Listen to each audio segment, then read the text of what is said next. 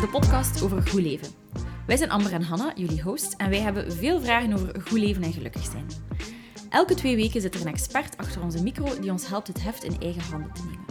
Met deze podcast willen we jullie op een eerlijke, gezellige manier inspireren en vooral aanmoedigen om nieuwsgierig te zijn. Er zijn niet alleen heel wat waardevolle experten, maar er zijn ook supercoole bedrijven waarvan wij geloven dat die jullie leven beter kunnen maken. En daarom werken wij in dit seizoen met een aantal van die brands samen. En in deze aflevering is dat met Foodbag. Bon, is er iemand verrast? De anciens onder ons weten ondertussen al, wij eten graag. Ja, inderdaad. En daarom was Foodbag echt perfect voor ons. Foodbag is de Belgische maaltijdbox waar je gerechten online bestelt en alle ingrediënten thuis geleverd krijgt om te koken. Ja, en heel transparant even, we hebben zelf Foodbag gecontacteerd. Omdat we zelf al hadden besteld. We wisten dus wel al dat het in lijn lag met Zonder Zever. Ook het feit dat het lokaal en Belgisch is, dat stond ons meteen aan. En we zijn daar langs geweest en ja, de klik was er direct. Ja, en ik weet ook nog, um, ik heb ooit een keer een pasta arrabbiata besteld met ricotta in een oven. Waarvan dat ik ook, ik zou daar zelf nooit op komen om dat in een oven te doen. Dat was mega lekker. Bon, apart van het feit dat het echt lekker is, heb je ook gewoon zeer veel keuze elke week. Ja, en niet enkel in de gerechten, maar wat ik echt zalig vind, is dat je per gerecht ook nog eens kunt kiezen wat voor porties dat je daarin neemt. Stel bijvoorbeeld, uw partner kookt niet supergraag, jij bent in een avond niet, dan kun je mm-hmm. een quick and easy of ja. een vers bereide kant-en-klare maaltijd bestellen voor één persoon minder die een dag. Ja, Amber is hier al met termen aan het smijten, quick and easy. Maar dus voor alle duidelijkheid, er zijn vijf kookstijlen waaruit dat je kunt kiezen en je kunt je stijlen en je porties gewoon mixen. Trouwens, het kan ook zonder abonnement, dus je hangt aan helemaal niets vast. Er is dus mega veel keuze of dat je nu graag kookt of niet. En ook echt wel belangrijk, het aantal kleuren op je bord bij Foodbag is gigantisch. We zeggen het altijd, eat the rainbow, zoveel mogelijk nutriënten binnenkrijgen. En Foodbag doet dat ook. Dus het is lekker, het is gezond en je moet echt niet inboeten op één van de twee. Ja, en om daarop terug te komen, ik ben bijvoorbeeld al bijna een jaar aan het renoveren en voor mij zijn die quick and easy gerechten en het feit dat ik daar niet moet over nadenken, letterlijk ja. echt een godsgeschenk geweest. Maar ik vind, ze doen nog dingen behalve dat. We hebben het al gezegd, ze zeggen het ook zelf. Uh, Foodbag werkt met Belgische ingrediënten, met Belgische lokale leveranciers. Dat wil dus zeggen dat je automatisch je steentje bijdraagt aan het milieu, aan de lokale economie. Je geeft die mensen daar ook een eerlijke prijs voor. Ja, dat is echt. En je voelt ook gewoon aan die ervaring dat je bij echte mensen aan het bestellen bent. Ze doen er alles aan om dat zo persoonlijk mogelijk te maken. Yep. Misschien nog even, Amber, hoe gaat dat allemaal in zijn werk? Dus je gaat naar foodbag punt b e, je kiest voor een abonnement of niet. Het is dus mega flexibel. Je kiest je gerechten en ja, dat is het. Hè. En dan kun je letterlijk gewoon beginnen eten. Ja, dus uh, het is een warm bedrijf en een merk naar ons hart. En meer moet dat niet zijn. Vandaag is het een zeer lange intro, dus hou jullie vast. Vandaag hebben we het over seks. Een onderwerp waar mensen graag over praten, lezen en zelf een oordeel vellen, maar zich toch stiekem over schamen. Er zijn nog heel veel taboes over seks en vandaag gaan we de conversatie rond opentrekken en stellen we zonder schaamte alle vragen waar dat wij aan denken. En ook jullie hebben nog heel veel vragen over seks. Dat was duidelijk via onze sociale media. We gaan het hebben over wat dat goede seks is, waarom dat, dat voor iedereen anders is. We zullen het hebben over zelfbeeld, verlangen, opwinding, je aantrekkelijk voelen en hoe dat je kan communiceren met jouw partner of de persoon waar je seks mee hebt. We gaan praten over opwinding, erecties, orgasmes en alles wat daar rond hangt. Het positieve en de struggles die je soms kan meemaken en waarom het eigenlijk allemaal oké is. We gaan ook even stilstaan bij pijn bij seks, wat je niet goed voelt en seks na de zwangerschap. En natuurlijk mag de maatschappelijke druk rond seks ook niet ontbreken, want die moeten we zeker benoemen. Ik heb gezegd dat het een lange intro was. We zijn er bijna.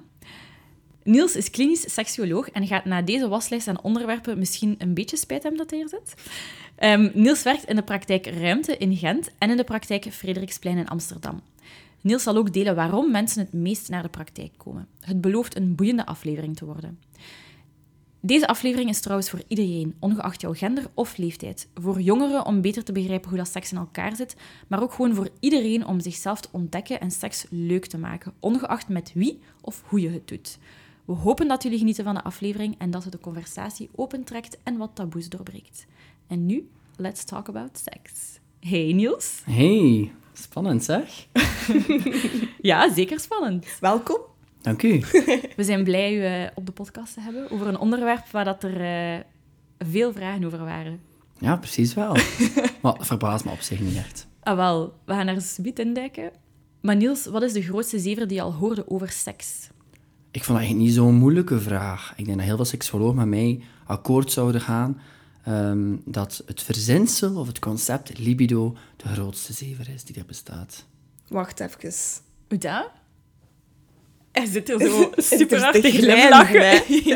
Vertel eens. Wel, het libido is uh, ja, een lastigheid voor seksologen, omdat dat iets vastzet. Ik hoor dat ook heel vaak in de praktijk, maar ook daarbuiten, dat uh, iemand zegt, oh, mijn partner heeft een veel te hoog libido. Of ik heb een hoog libido. Maar eigenlijk zegt dat niets. Mm-hmm. Um, we willen eigenlijk graag dat dat um, anders noemt, of dat dat een andere naam krijgt. Um, en veel okay. specifieker wordt.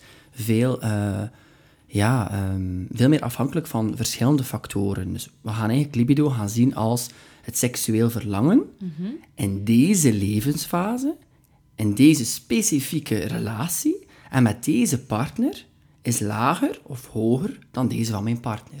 Mm-hmm. Het moet Terwijl... allemaal specifieker. Ja. Absoluut. Ja. Het is een je... umbrella-term die eigenlijk weinig zegt. Eigenlijk wel. En het zet gewoon iets vast bij mensen.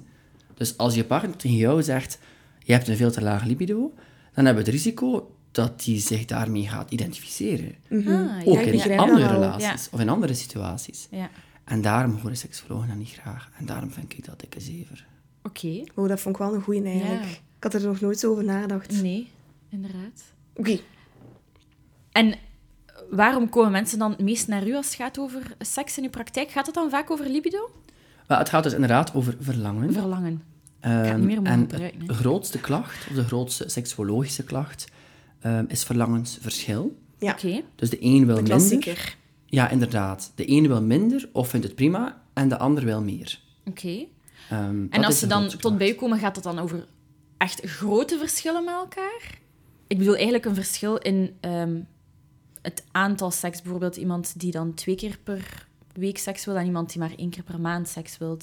Is zo'n groot verschil, of gaat het eigenlijk over kleine verschillen versus twee keer per week en drie keer per week? Of is dat geen probleem? Ik denk dat eerst wat hij benoemt is realistischer. Ik ja. denk als er echt een verlangensverschil is, dan is dat echt wel duidelijk. Ja, ja. oké. Okay. Maar mensen um, hebben op zich wel wat verwachtingen van seks, ook in een langdurige relatie. Mm-hmm. En dus gaan we in het begin ook van, van het contact gaan kijken, wat is veel, wat is weinig? Ja. En wat is te weinig en wat is te veel? Dat ja. is uh, ja. heel belangrijk natuurlijk. Maar dat is per persoon, toch? Dat is zeer individueel natuurlijk. En ja. dan moeten wij als seksologen ook, ook duidelijk maken van... Goh, uh, waar haal je die referentie? Ja. Um, vergelijk je dat met je vorige relatie? Um, heb je dat van je vrienden gehoord bijvoorbeeld? Wat dat jou genoeg lijkt? Uh, of ervaar je echt een klacht? Heb je echt het idee van... Hmm, mm-hmm. Ik heb hier echt nee. toch te weinig? En mm-hmm. mijn partner lijkt dat prima te vinden. Moet ik daar dan iets mee of niet? Mm-hmm. Ik denk ook, allee, het triggerde mij wel om, om, omdat je zo zei van het aantal. Ik, ja. denk dat het, ik denk dat het heel veel meer dimensies heeft dan dat. Het gaat niet enkel over frequentie, denk mm-hmm. ik. Hè? Iets ja, dat is mijn dat, vraag, ja. Ja, het, het, mm. ik denk dat, dat heel veel factoren samen een, allee, het totaal... Ja, hoe moet ik het zeggen? De totaalactie gaan bepalen. Wel, ik denk Le- dat ze altijd op elkaar... Gelijk dat gezegd. Wel, ze, ze, ze werken natuurlijk altijd op elkaar in... Het hoe van seks, welke seks heb je, hoe heb je seks, mm-hmm. um, speelt eigenlijk de, de grootste rol, uh, zou je kunnen zeggen. Maar de frequentie is natuurlijk ook niet onbelangrijk. Mm-hmm. Als de seks niet fijn is, niet prettig uh, of niet opwindend genoeg, dan kan het ervoor zorgen dat je natuurlijk minder seks gaat hebben met je partner. Mm-hmm. Of met je, met je, met je seksuele partner. Um, dus die twee werken als het ware wel samen. Dus die moeten natuurlijk ook wel bevraagd worden van... Mm-hmm. Hoe komt het dat jullie zo weinig seks hebben? Um, en welke seks heb je? Mm-hmm. Als je seks hebt. Mm-hmm. Ja, want seks is niet pure penetratie. Laten we dat ook even verduidelijken. Het is meer dan dat. Nog veel verduidelijken vandaag, denk ik. Oké, okay, dat is één ding waarvoor dat mensen naar u komen. Wat is er nog iets waarvan je zegt van... Dat hoor ik wel vaak. Wel, de tweede... Ik heb, ik heb er twee uh, in mijn hoofd momenteel. Um, de eerste is echt een seksologische klacht... Tweede is meer relatietherapeutische klacht, zo heet dat dan. Um, is meer echt die vertrouwensdeuk of die vertrouwensbreuk als gevolg van seks uh, of een seksuele interesse buiten de relatie. Oké. Okay. Ja, toch? Dat ja. is toch wel... Um, dat zijn toch wel de twee belangrijkste. Verlangensverschil en vertrouwensbreuk, uh, vertrouwensdeuk soms. Die, uh, die komen toch het vaakst bij mij. ik vind dat wel zot dat dat, dat, dat zo'n thema is dat bij u naar voren komt. Zo die uh, buiten de, allee, andere verlangens buiten de relatie. Is dat dan... Ja, want we hebben eigenlijk een vraag dat daarop inspeelt. Pff, willen we dat dan direct doen? Ja, misschien wel. Ah, ja? Um, we hebben het dan over, over de monogamie een vraag stellen. De, de, de traditionele picture van een man en een vrouw of een man en een man. Allee, hè. Uh, is dat dan, gaat dat dan daarover echt? Wel, als ik het heb over trouwensdeuk, dan kan mm-hmm. het gaan over seks buiten de relatie die al heeft plaatsgevonden. Dus bedrog dan? Of, of... Wel, we, we zeggen altijd seks buiten de relatie, okay. want bedrog heeft natuurlijk een, een oordeel daarover. Ja, ja. We proberen daar neutraal in te zijn. Okay. Um, soms hoeft het niet over seks buiten de relatie al te gaan. Het kan ook soms over een mm-hmm. verlangen gaan, ja, ja. Mm-hmm. over een aantrekking, een bepaalde verleiding mm-hmm. die op je pad komt. En dat kan ervoor zorgen dat, uh, dat, de, dat je partner daar gewoon trouw over wordt. Mm-hmm. Of dat je partner niet weet, ja, wat moeten we hier nu mee? En dat kan ook een aanleiding zijn tot een bepaalde afstand die je als koppel ervaart. Mm-hmm. En dat kan ervoor zorgen dat je naar een seksoloog gaat of een relatietherapeut. En wat zijn dan bijvoorbeeld tools dat je dan aanreikt aan de mensen om dan die vertrouwensband terug te krijgen? Wel, ik denk dat het heel belangrijk is om eerst te gaan normaliseren van... Oké, okay, jongens, jullie hebben een relatie met elkaar.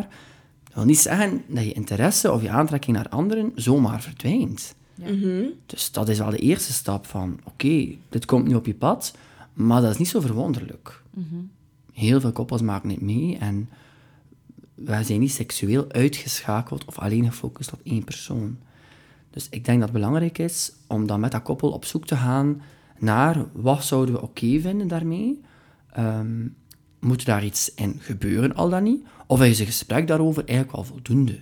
Ja. Zonder dat we uh, dat wantrouwen heel veel kansen geven. Ja. Maar dat we echt aangeven van seksuele aantrekking naar anderen is oké. Okay. Wat is jullie relatiedefinitie daarover? Wat, wat willen jullie? Wat is uw grens misschien? Ja, inderdaad. Ook? Inderdaad, wat is je grens? Waar, waar ben je bereid toe? Uh, wat kan interessant, stimulerend zijn mm-hmm. voor jullie seksualiteit samen? Om daar al dan niet iets mee te doen. Um, maar soms kan een gesprek daarover al heel veel doen. Hè? En hoeft dat niet per se al geïncludeerd te worden in, uh, in jullie seks samen. Ik moet daar bijvoorbeeld ook aan denken. Ik moet denken aan een bepaalde scène uit een Vlaamse serie, Twee Zomers. Ja, ik heb het niet gezien, maar het schijnt wel goed. Het is een heel interessante serie, maar ja, als psychotherapeut kijk je toch op een andere manier mm-hmm, naar bepaalde mm-hmm. scènes. Dat is wel mm-hmm. grappig. En ik heb die scène ook al af en toe een keer besproken met een paar cliënten. Wat zien we daar? We zien eigenlijk een man en een vrouw, een koppel, uh, die samen andere koppels op een eiland komen... Um, En het koppel waar ik het over heb, is uh, een, een jongere vrouw die eigenlijk samen is met een iets oudere man. Mm-hmm. Um, maar op dat eiland is er nog een andere vrouw die nog een pak jonger is, in feite. Eigenlijk een zeer aantrekkelijke vrouw. Mm-hmm. Um, en um, het is zeer interessant wat die vrouw probeert te doen bij haar man. Want daar zegt ze van... Ja, de Mark, ik weet niet wat Mark is. Mm-hmm. De Mark heeft een nieuwe vriendin, dat is toch wel... Uh, dat, is toch, dat is toch een knappe vrouw, hè? Mm-hmm. Dus het is zeer boeiend wat ze daar eigenlijk probeert uit te lokken naar haar ah, partner. Ja. Van, ja. ga nu toch gewoon eens akkoord met mij rond dat dat een aantrekkelijke vrouw is. Mm-hmm. Maar wat wil ze daar dan mee bereiken? Wel, dat ga je ook in die serie zelf ook zien. Maar wat is er interessant in die serie, is dat die man zegt... Oh, dat is niet echt mijn type. Ja. Terwijl dat waarschijnlijk wel zo is. Wel, dat ga je natuurlijk in de serie zien. Ik ga niet alles ja, maar verklappen. Ja. Maar het is zeer interessant wat er daar eigenlijk geprobeerd wordt bij die vrouw. Ze probeert eigenlijk een gesprek te hebben over ja. aantrekking naar anderen. Ja. Mm-hmm. Wat op zich niet ja. ongewoon is. Ja. Maar haar intentie, wat jij hier vraagt nu, gaat misschien over iets anders. Mm-hmm. Misschien is ze wel wantrouwig mm-hmm. over haar man. Of en... misschien ook wel heel nieuwsgierig. Dat kan ook. Naar een bepaald aspect. Misschien vindt ze dat zelf ook gewoon een heel aantrekkelijke mm-hmm. vrouw. Allee, je weet dat, dat niet, hè? Dus het is, het is er.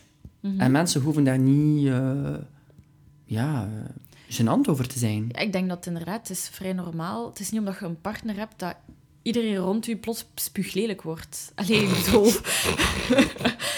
Dat is toch inderdaad... Dat zit in onze natuur om andere mensen aantrekkelijk te vinden. En dan is het samen bekijken van... Ageert je op een bepaald gevoel of niet?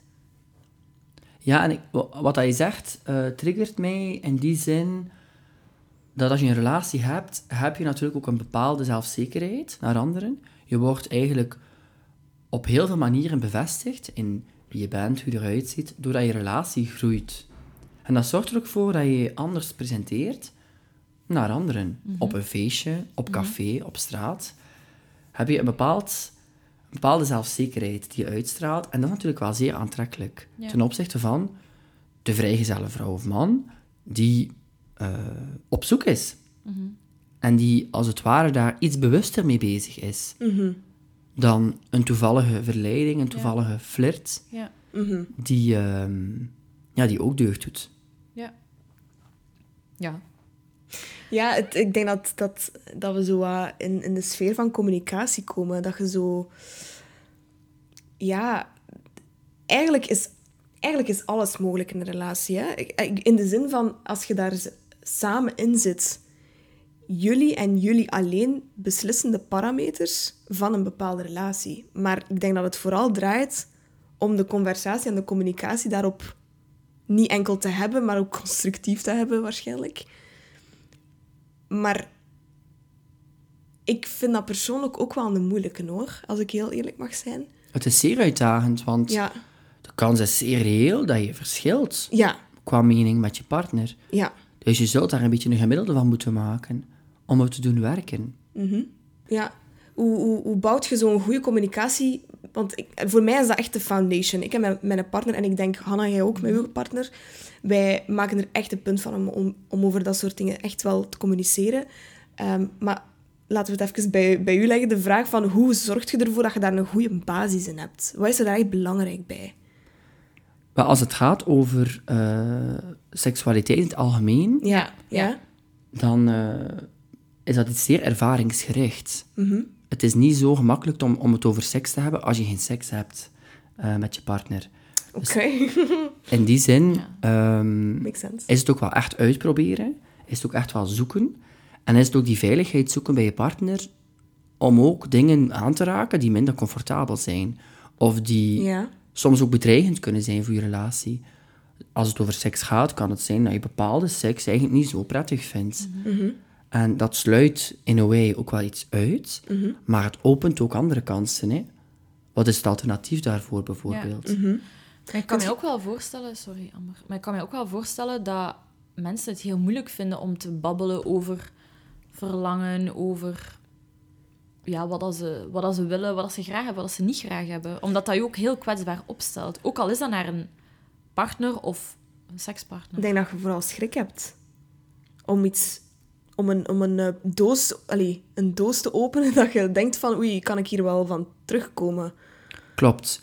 Mijn advies... Voornamelijk wat betreft communicatie. Communicatie gaat over voor, tijdens en na seks. Tijdens ja. seks heb ik een beetje een regel. Wees verbaal als het goed is. En non-verbaal als je het anders wil. Dus okay. verbaal als je het aangenaam vindt. Dan kan mm-hmm. je eigenlijk je partner tijdens seks bevestigen. Mm-hmm. Uh, en verder opwinden, stimuleren. Als het niet prettig is... Dan ga je non-verbaal aangeven dat je het toch op een andere manier wil. Dat er iets anders nodig is, of dat het misschien zelf pijnlijk is. Dus probeer tijdens seks niet te expliciet te zijn als het niet goed is. En waarom zeg je dat? Waarom, waarom, wat is de, de drijfveer daarachter? Spreken tijdens seks kan een koppel ook echt uit een vibe halen. Mm-hmm. Mm-hmm. Dus het is belangrijk om die vibe te gaan respecteren. Ja. Met natuurlijk ook wel aandacht voor je grenzen, uiteraard. Mm-hmm, mm-hmm, mm-hmm. Maar probeer in die vibe te blijven samen met je partner. Mm-hmm. Dus vandaar mijn advies. Wees verbaal als het goed is. En non-verbaal als het anders wil. Maar non-verbaal als een... Daar niet gewoon liggen lijkt een dooien. Om het echt mega plat te zeggen. Nee, toch? Want anders dan kunnen beginnen schrikken van... Oei, maar... Ja, het is... Ik kan me niet voorstellen dat je een monoloog afsteekt. Ook niet. Met non-verbaal bedoel ik... Uh, neem de hand, een hand, een hand, neem ja, de hand wegpakken. Voilà. Of, voilà. Ja. Neem de hand Zo. van je partner en leg die op een andere plek. Ja. Mm-hmm. Of verander van houding. Ja. Mm-hmm. Omdat je op die wel manier... Nog, je kunt wel nog acties ondernemen. Ja, ja, non-verbaal. Ja, ja, ja. Niet, niet passief ondergaan. Wel, ja. Dat, dus, sorry, dat willen we niet. Dat, dat willen we inderdaad niet. Ja, dat zou ik niet aanbevelen. Nee. Um, op die manier voelt de partner zich niet zo begrensd. Maar niet geëvalueerd. Ja, en, en, en dat is, dat ik, volgens mij is dat gewoon kei frustrerend ook voor beide partijen. Als je... Allee, ik kan mij voorstellen dat als je bijvoorbeeld gewoon iets, iets, het gevoel hebt dat je iets ondergaat... zonder daarover te communiceren. Mm-hmm. En je onder, letterlijk ondergaat dat. Ja, tuurlijk, tuurlijk ga jij de volgende keer zeggen... Ja, ik heb koppijn, hoor. Of, ja. of weet ik veel wat. Ja, ja. Logisch. Mm-hmm. Dat is toch allee, niet meer dan normaal. Ja, voilà. En voor of na seks... Want ik had het mm-hmm. over tijdens seks. Ja. Ja. Voor of na seks... is er wel ruimte om iets explicieter over ja. seks te spreken. Ja. Van, ja. Okay. Wat vind je lekker? Wat, wat is toch opwindend? Waar... Waar ben je nieuwsgierig naar? Mm-hmm. Um, waar fantaseer je over? Om op die manier uh, ook ruimte te maken voor die individuele wensen. Hè? Mm-hmm. Um, en ook, ja, soms ook een beetje egoïsme toe te laten tijdens seks. Daar kunnen we op vertrouwen van, ik kan hier mijn ding doen. Mm-hmm. En ik heb er vertrouwen in dat mijn partner dat aan kan. Ja. En heb je het gevoel dat veel mensen daarover praten? Over wat ze leuk vinden, over wat ze anders zouden willen... Of merk jij dat mensen daar wel open over praten, of net minder open over praten, over hun verlangen, over wat ze wel leuk vinden, niet leuk? Ik heb bij de cliënten die ik zie, wel al heel veel pogingen gezien. Ik zie dat mensen echt wel ja. proberen. Ja. Uh, en echt wel een manier vinden van, hoe ga ik dit gesprek hier nu aangaan met mijn cliënt? Maar daar soms op vastlopen. En dan is het aan mij om dat gesprek echt te gaan faciliteren. Mm-hmm. En daar echt ja. een taal voor te geven. Van gebruik die woorden... En door hen vragen te stellen, is de partner dan ook getuige van die antwoorden. Mm-hmm, mm-hmm. Dat weet van, ah, oké, okay, mijn partner denkt er eigenlijk zo over na. Uh, dat wist ik eigenlijk helemaal niet. Ja. En dat is ook zeer uitnodigend voor de partner om dat ook te doen. Mm-hmm. Om ook te gaan vertellen wat, mm-hmm. uh, wat fijn is en wat, dat, mm-hmm. wat dat minder ja. fijn is. Ik kan mij voorstellen dat als je die faciliterende factor niet hebt, dat je inderdaad snel vastloopt op een gesprek als je daar niet... Als je dat niet gewoon bent om te communiceren nee, op die manier nee. met je partner. Ja. Stel dat je zo... Er is een verschil tussen het gesprek openen tussen... Ah, ik zou graag hebben dat je... Uh, weet ik veel wat doet hè, tijdens de seks. Versus... Ja, uh, ik wil eigenlijk wel polygamie uh, ja. proberen. Voor mij zijn dat wel twee grootordes van conversaties dat je hebt. Ja. De ene al wat gemakkelijker dan de andere. Dat klopt. Ja, ik wil er nog aan toevoegen dat het initiëren van dat gesprek uh, het moeilijkste is. Ja. Als je daar al bent, als je je veiligheid en je comfortgevoel gevonden hebt met je partner, om het er dan eindelijk over te hebben, dan zie ik dat mensen dat op zich niet zo slecht doen. Ja, dus het is echt die een eerste drempel overstappen? Ik heb het idee van wel. En ja. natuurlijk, ik, um, ik zie mensen die ook een drempel hebben uh, overkomen om naar mm-hmm. een therapeut te gaan. Um, en dat is natuurlijk een, een zeer georganiseerd gesprek. Ja, ja. Ja. Mm-hmm. Komen naar mij, ze hebben een afspraak. En ze weten, we krijgen daar een uur om daarover te kunnen spreken. Mm-hmm. En iemand gaat ons daar gewoon volop bij helpen. Mm-hmm. Dus dat is natuurlijk een luxe mm-hmm. dat we thuis niet hebben. Mm-hmm. Dus dat, dat, dat zul je zelf moeten organiseren, of het zal er niet van komen. Ja. En ja. hoe doet je dat dan? Buiten de praktijk, heb je daar tips voor? Zeker en vast. Um, ik denk dat um, als je... iets voelt in je relatie over seks en je wil daar iets mee doen, maar je voelt een bepaalde weerstand, mm-hmm. dan denk ik dat het handig is om ook op een indirecte manier iets duidelijk te proberen te maken. Je hebt ook koppels die uh, op geplande momenten een gesprek hebben, wekelijks, maandelijks, en die daar zelf vrij dingen mogen aan toevoegen. Maar ik zie ook koppels die uh, veel makkelijker praten als ze bijvoorbeeld in een auto zitten. Als ze niet naar elkaar moeten kijken. Ik ben one of those people. Ja, ja car rides. Dat is dan altijd zo... Allee, hè, vertaal een keer. Dat is zo een, een, een moment dat je, dat je hebt... Dat je eigenlijk ook... Allee, dat is nu zo raar om te zeggen, maar van elkaar niet kunt weglopen. Ja. Ja, je zit waar. samen in je een voertuig. Je bent privé. Ja. Hè, dus er is niemand anders in de auto. En, um, dus ik, ik, ik, uh, ik snap wel dat dat... een goed momentum is om daar bijvoorbeeld iets over te, te initiëren, zeg maar. Ja, belangrijk daarin ook is dat je van punt A naar punt B rijdt mm-hmm. en je ongeveer weet hoe lang die rit gaat duren. Ja. Mm-hmm. Dus ik denk dat er ook wel wat angst zit of wat onzekerheid zit als ik dat gesprek aanga. Ja. Hoe ver gaan we daarin? Hoe lang gaat dat gesprek duren? Mm. Kan ik daaruit of niet? Als de autorit voorbij is, stap je uit, je mm-hmm. bent op je bestemming en je weet, oké, okay, dat is zelf een therapie. Mensen ja. weten, het is een uur. Ja. Ja. Alle cliënten die bij mij komen, weten, ik ga nooit over de tijd. Mm-hmm. Nooit. Ik ben daar heel radicaal in, ja. maar ze weten, je krijgt een uur, gebruik dat uur. Mm-hmm. Maar het geeft ook een bepaalde veiligheid van, weet een duidelijke grens. Niels gaat zijn grens hier bewaken, dus na een uur kan ik weer tot rust komen en ja. kan, ik, kan ik eventueel nog terugkoppelen aan mijn partner. Ja, al ja, ja, ja, ja. Maar dat is toch wel voor mij een advies naar koppels die niet per se al de stap moeten zetten naar een therapeut, mm-hmm. maar die dat gesprek gewoon voor zichzelf wat makkelijker ja. kunnen maken. Mm-hmm, mm-hmm. Mensen zijn heel creatief hoor, dat is niet alleen achter het stuur. Het is soms ook 's ochtends, in de morning rush, als de ene nog in de douche staat en de andere is tanden aan het poetsen, eh, om zich klaar te maken, dat er dan ook iets teruggekoppeld wordt ja. naar... Ja, um, ik vond dat en dat wel goed gisteren, maar ja, ik zou het toch liever anders willen. Of, ja. of heb je daar misschien al aan gedacht? Ja. Um, of iets dat je op tv hebt gezien of zo, bijvoorbeeld. Voilà, ik denk dat, dat tv-media, dat is ja. een zeer boeiend ja. instrument om uh, je aan te relateren. Mm-hmm. Is dat hetzelfde bij ons? Uh, hoe denk jij daarover na? We kunnen heel boeiende ah, wel, gesprekken zijn. Dat doe ik heel vaak. Ah, wel, maar ik ging zeggen, dat kan ook wel verkeerd zijn, want dat beeld is heel vaak... geromantiseerd of zo... Allee, zo extreem gemaakt dat je misschien dan kunt denken van... Oei, maar bij ons is dat net ja, maar niet dan zo... is het net zo belangrijk om die vraag te stellen. Ik doe dat bijvoorbeeld vaak met mijn partner, dat wij zoiets zien op tv en dan zo... Malé. Of, of zo. Of, Malé. Of zo. Ah ja, oké. Okay. Ja, hoe vind jij dat eigenlijk, dat dat bij ons... Wij, ja. ik, ik vind dat wij dat heel natuurlijk wel al doen. Maar ja, als je dat niet gewoon bent... Nou, natuurlijk wel. Ja. Nu... Ik denk dat, dat dat kritisch is om te gaan denken dat die zaken geromantiseerd of ja, ja, ja. idealiseerd zijn. Maar ik ben er wel een ongelooflijke voorstander van. Het biedt echt kansen uh, aan koppels om het er echt over te hebben. Samen een boek te lezen, samen een serie te volgen mm-hmm. of een podcast te luisteren. Mm-hmm, mm-hmm. Um, ik denk dat dat uh, heel veel mogelijkheden kan geven mm-hmm. aan koppels om toch die stap te zetten, um, zodat het gefaciliteerd wordt voor hen, zonder dat je daar een therapeut voor nodig hebt. Mm-hmm. Ja. ja, want het is gemakkelijker om te zeggen, denk ik, dat... Stel, het gaat over... I don't know. Noem ik er iets. Uh, bedrog, of wie dat wat... Bed- allee, wat, wat, wat dat voor iemand eh, bedrog is, bijvoorbeeld. Mm-hmm. Um, en dat, dat, dat komt in een programma ter sprake. Denk ik dat dat gemakkelijker is om... om dan zo daarop verder te surfen, op dat momentum dat er al bestaat. En de meningen zijn ook al wat gedeeld.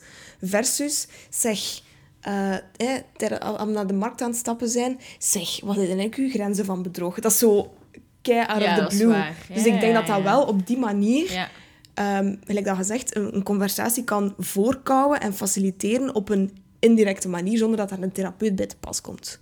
Ja, ja. dat klopt wel. Ja. En zelfs al enkel bijvoorbeeld aan een reactie van iemand... Ik zeg niet maar Temptation Island. De beste, de beste conversaties bij ons los. Maar oh, dan nog, mag zijn wat het is. Ja? Uh, er is ongelooflijk veel aanbod um, om, om je aan te relateren, om je aan te differentiëren. En om te kijken, uh, ja, of om dingen te ontdekken bij jezelf. Ook waarvan mm-hmm. dat je niet wist dat je ze opwindend vindt ja, of interessant ja. vindt. Ja. En dat kan... Uh, Bijzonder, een, een bijzonder meerwaarde betekenen voor je seksualiteit met je partner. Mm-hmm. Ja. Nu dat we het misschien toch over media hebben... Allee, hè? Mm. Of niet? Ja. Er, er is een specifieke media, laten we dat maar zeggen. Uh, dat is de porno. Mm-hmm. Daar hadden we ook wel een paar vragen rond. Hè? Want porno is zo... Everybody does it, maar dan... Hè? Het is toch, toch, toch nog altijd zo... Hè? Bij porno is het vooral... Dat kan uw relatie beïnvloeden of uw beeld van seks beïnvloeden op een positieve manier. Dat je inderdaad, like dat gezegd, hè, je gaat dan misschien geïnspireerd raken of je gaat beginnen weten wat je eigenlijk wel leuk vindt of mm-hmm. dingen die je wilt proberen. Ja. Maar het kan misschien ook wel um, negatieve relatie beïnvloeden, omdat je dan een bepaald gevoel zult verwachten. Mm-hmm. Want ja, de persoon die seks had terwijl ik naar porno aan het kijken was, die vond dat super tof. Ja, mijn partner vindt dat eigenlijk totaal niet wijs. Of, oei, maar dat is toch niet zo opwindend. Wanneer is het eigenlijk iets... Constructief. Kan, ja, is constructief. En wanneer kan het eigenlijk ja. een beetje negatief worden?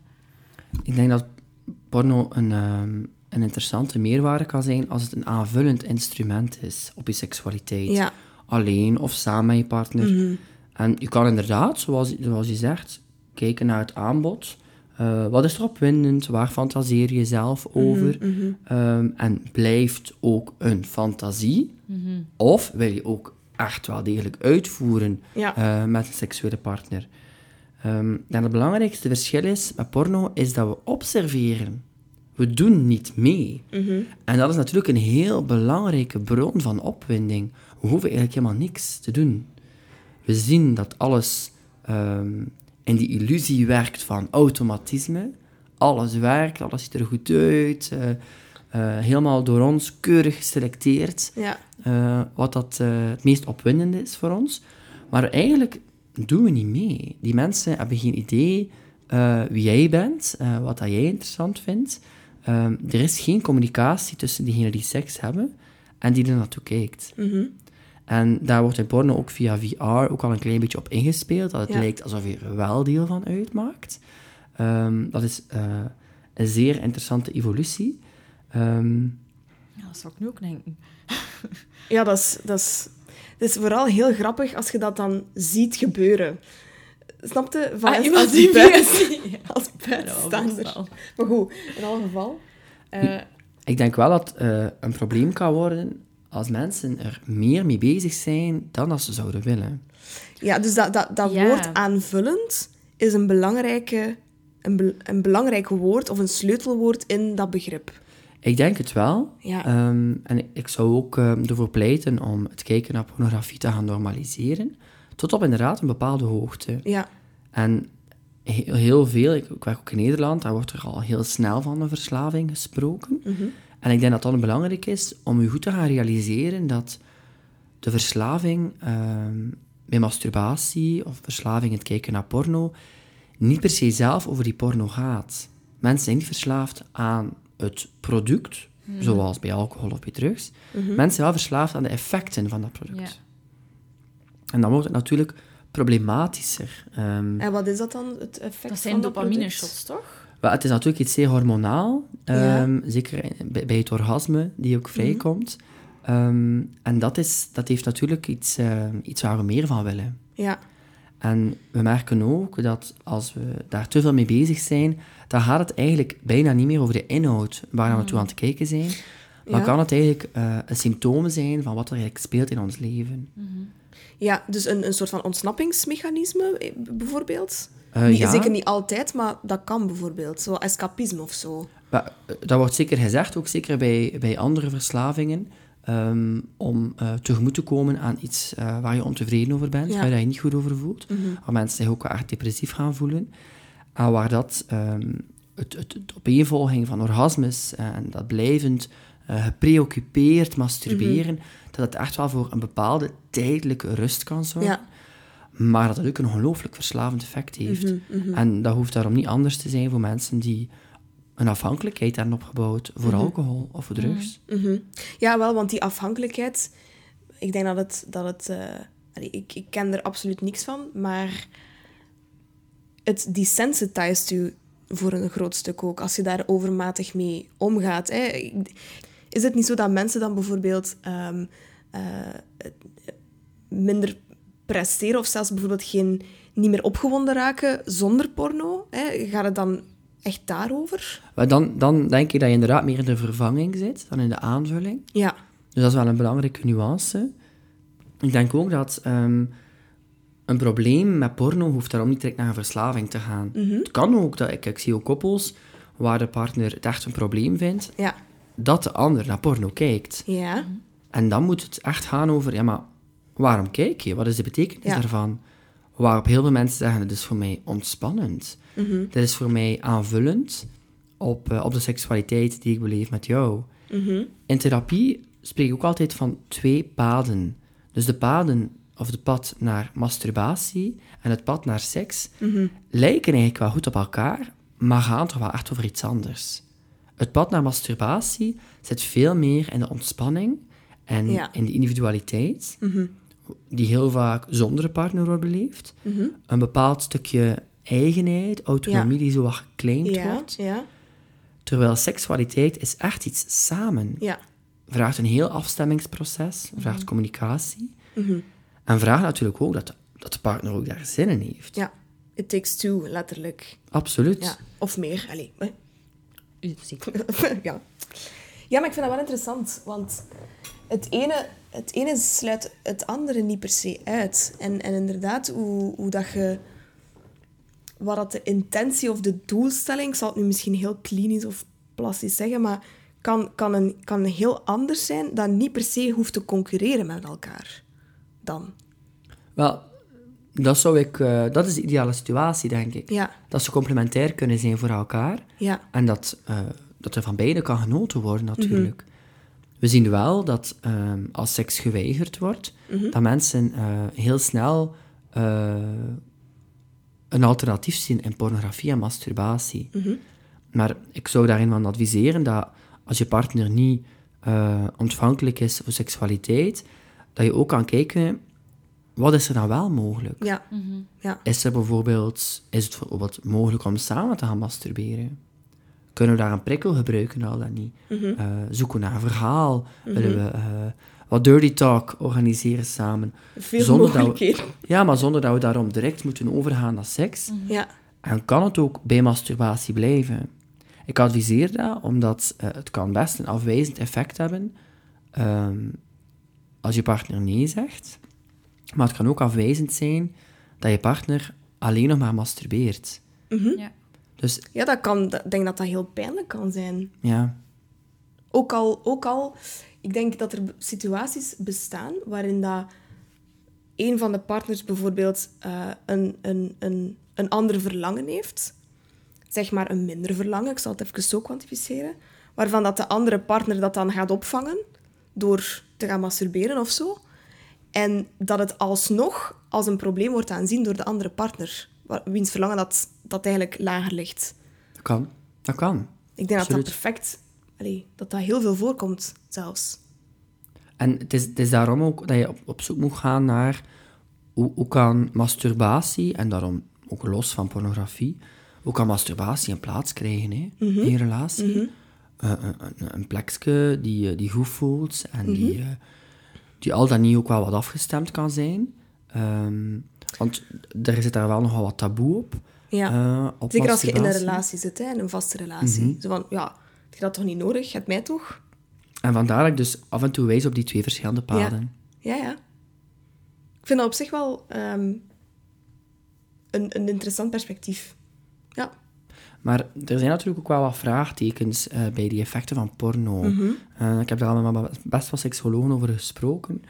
Um, toen ik nog seksologie studeerde, was daar bijzonder weinig onderzoek over. Wisten we eigenlijk zeer weinig. Er wordt wel heel veel beweerd. Mm-hmm. Dat het kijken naar porno heeft een slechte invloed, zogezegd, op je, op je seksualiteit. Mm-hmm. Maar dat kon eigenlijk niet gestaafd worden. Um, we weten wel dat het kijken naar gewelddadige porno wel heel uitnodigend is om ook meer gewelddadige seks te gaan doen. Ja. Daar is er wel wat onderzoek over. Maar eigenlijk ja, is het nog wat, wat, wat, wat zoeken, wat wachten op, uh, om te gaan kijken van wat zouden die lange termijn effecten daarvan zijn als mensen veel porno kijken, te veel porno kijken. Um, en raakt dat onze verwachtingen, mm-hmm. onze seksuele verwachtingen van onze partners, al dan niet. Ja.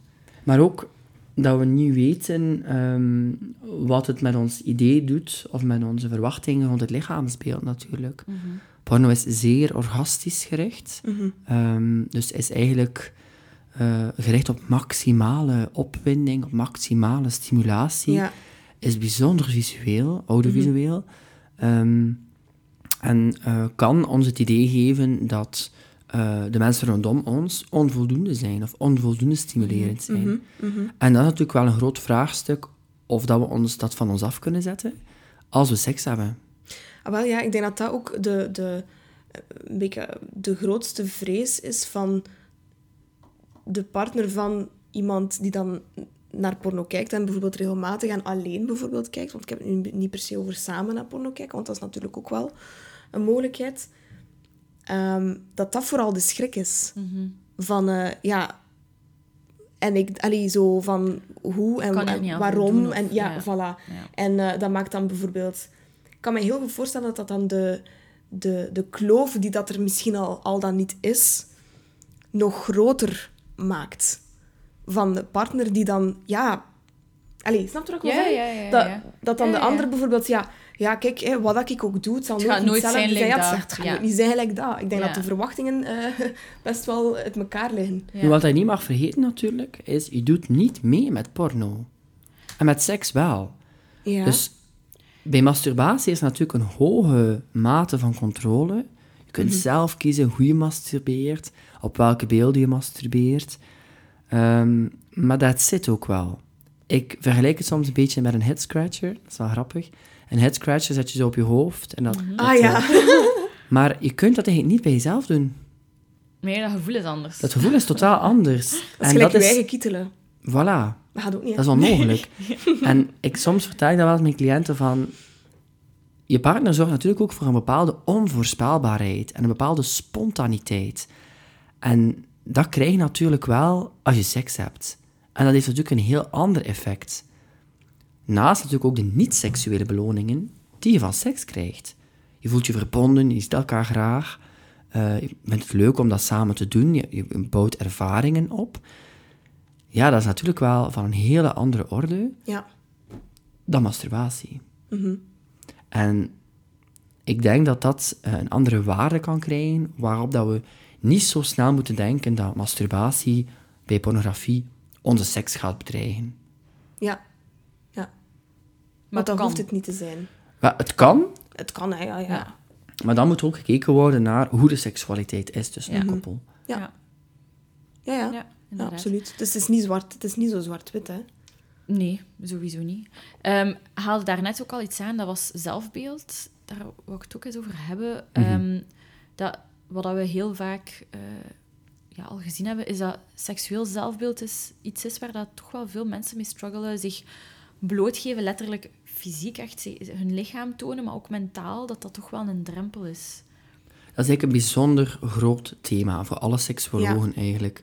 Um, terwijl in de seksologieopleiding in Leuven ja. is daar niet zoveel aandacht voor eigenlijk. Dat is echt een essentieel thema uh, bij al mijn cliënten die komen.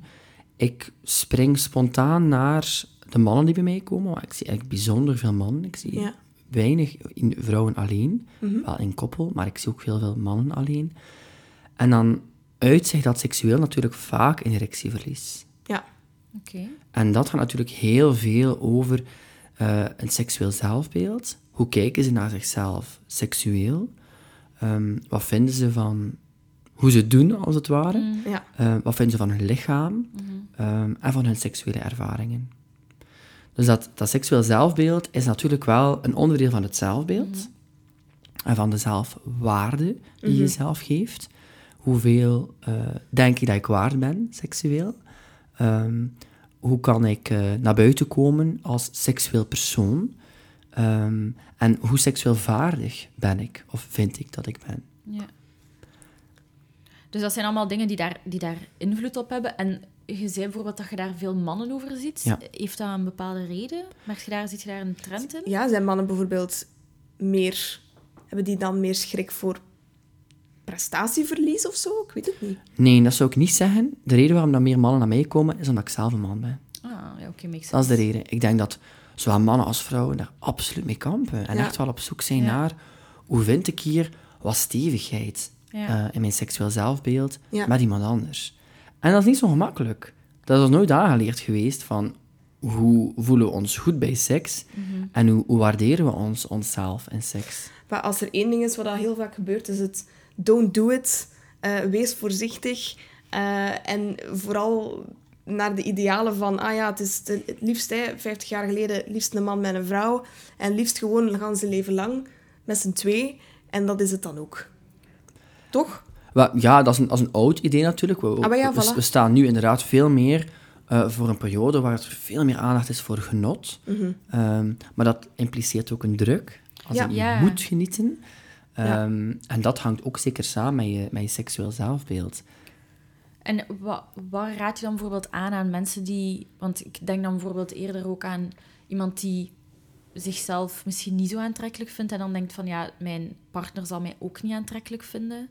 denk dat dat ook wel in, in, in, uh, ja, een groot issue is eigenlijk. Mm-hmm. Absoluut. Um, mensen kampen er soms aan mee dat ze zich niet aantrekkelijk genoeg voelen. Ja. Um, ik nodig hen dan ook uit om stil te staan uh, bij, hun, bij hun lichamelijkheid, daar veel aandachtiger voor te zijn.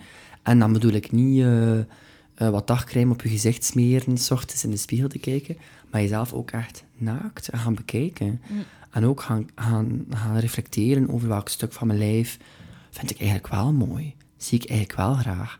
En dat ook normaliseren, dat er stukken zijn dat je minder trots op bent natuurlijk. Mm-hmm. Um, maar om echt iets te activeren bij jezelf, dat je een seksueel persoon bent. Ik zeg dat ook tegen ja. single mensen, mm-hmm. die bijvoorbeeld ook geen seks hebben. Dan mm-hmm. zeg ik van ja, je hebt ook een seksualiteit. Mm-hmm. Um, of ik zeg dat ook tegen uh, cliënten die bij mij komen, die nog geen seks gehad hebben. Mm-hmm. En die zeggen mij dan ook, ja, maar ik ben niet seksueel. Ik zeg, ja, je bent niet seksueel met iemand anders, maar wel met jezelf. Ja. Mm-hmm. En dat heeft ook een grote waarde. Mm-hmm. Dat je jezelf kunt ontdekken. Ja. En dat is heel belangrijk en ondersteunend voor het seksueel zelfbeeld. Ja, want als je jezelf ook gaat, jezelf ook gaat graag zien, dan ga je denk ik ook gewoon veel meer genieten van seks zelf. Versus dat je dan misschien bezig zit en denkt, oh man, oei nee, oei, of zij zet een hand daarop af, ja, inderdaad, in die positie niet, want dan met een buikdaal of... Uh, dat zal zeker ook wel niet helpen aan de beleving. De partner zal dat misschien ook voelen van, oei, er is hier precies mm-hmm. wel wat stress. Mm-hmm. Ik zie ook wel dat mensen um, dat echt wel binnennemen. Als er een opmerking gegeven wordt over het lichaam bijvoorbeeld, ja. of uh, er... Um, iemand schrikt tijdens seks bijvoorbeeld, dat heeft wel een impact, dat merk ik wel. Oei, schrikken, ja. ja. Mensen uh, nemen dat wel mee. Um, dat blijft wel plakken aan zich. Dat kan ik me voorstellen. Waar we echt wel uh, streven naar wat body positivity natuurlijk, ja, ja. en self-love. Ja. Um, wat dat zeer, zeer uh, goed werkt eigenlijk, zeker als het gaat over het seksueel zelfbeeld, dan, dan kunnen mensen echt wel... Um, oké okay zijn met sommige stukken van hun lichaam waar ze niet blij mee zijn, mm-hmm. of die ze niet aantrekkelijk vinden. En zou het bijvoorbeeld helpen als um, partners tegen, tegen elkaar zeggen wat ze aantrekkelijk vinden aan elkaar? Dat om... doe ik soms. Dat doe ik soms. Dat laat ik zeker koppels ook doen. Soms in therapie. Mm-hmm. Um, als dat te bedreigend is, dan doen mensen dat ook schriftelijk bijvoorbeeld. Ja. Uh, en dat opent ook heel veel mogelijkheden naar sexting bijvoorbeeld. Uh, zeker, we zien dat heel veel bij jongeren en bij jonge volwassenen. Uh, die uh, sexting echt kunnen inzetten als bron van opwinding naar hun ja. partner toe. Omdat ze die beelden kunnen manipuleren, omdat ze uh, er beter kunnen uitkomen en omdat ze vinden dat ze soms ook gewoon beter eruit zien op een foto of op een video. Ja, en het geeft een bepaalde... Red... Ja, eigenlijk dat gezegd, redactie, maar ook... Um, je kunt er even over nadenken. Je kunt er even zo, oké, okay, oké, okay, oké, okay, wat ga ik nu doen? Creëert een verlangen. Whatever. Ja, maar mm. ook... Als je dan hè, in, in die act zelf bent, heb je zo al snel het gevoel van... Het moet hier, moet hier flawlessly in elkaar lopen. Terwijl dat sexting misschien... De, de, de, de afstand die, die dat het creëert, ook een voordeel kan zijn. Ja. Dat je dan... Ja, hoe moet ik het zeggen? Je kunt er meer langer naar kunt nadenken. Je kunt langer letterlijk nadenken. Over wat ja. je doet. Je krijgt iets meer tijd ook, natuurlijk. Ja, voilà, letterlijk. Nu, anderzijds... Um, ik ben er heel wisselend in. Mensen vragen mij soms ook, Niels... Vind je het uh, een goed idee om een spiegel in de slaapkamer te hebben? Ah ja.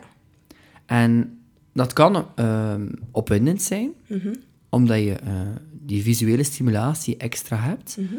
Maar het kan ook uh, contraproductief zijn voor sommige mensen, omdat mensen hyperbewust worden van zichzelf. Ja. Ja. En dan verwijs ik een beetje naar die seksuele vibe, die mm-hmm. wel belangrijk is, dat je niet veel moet aantrekken hoe seks eruit ziet.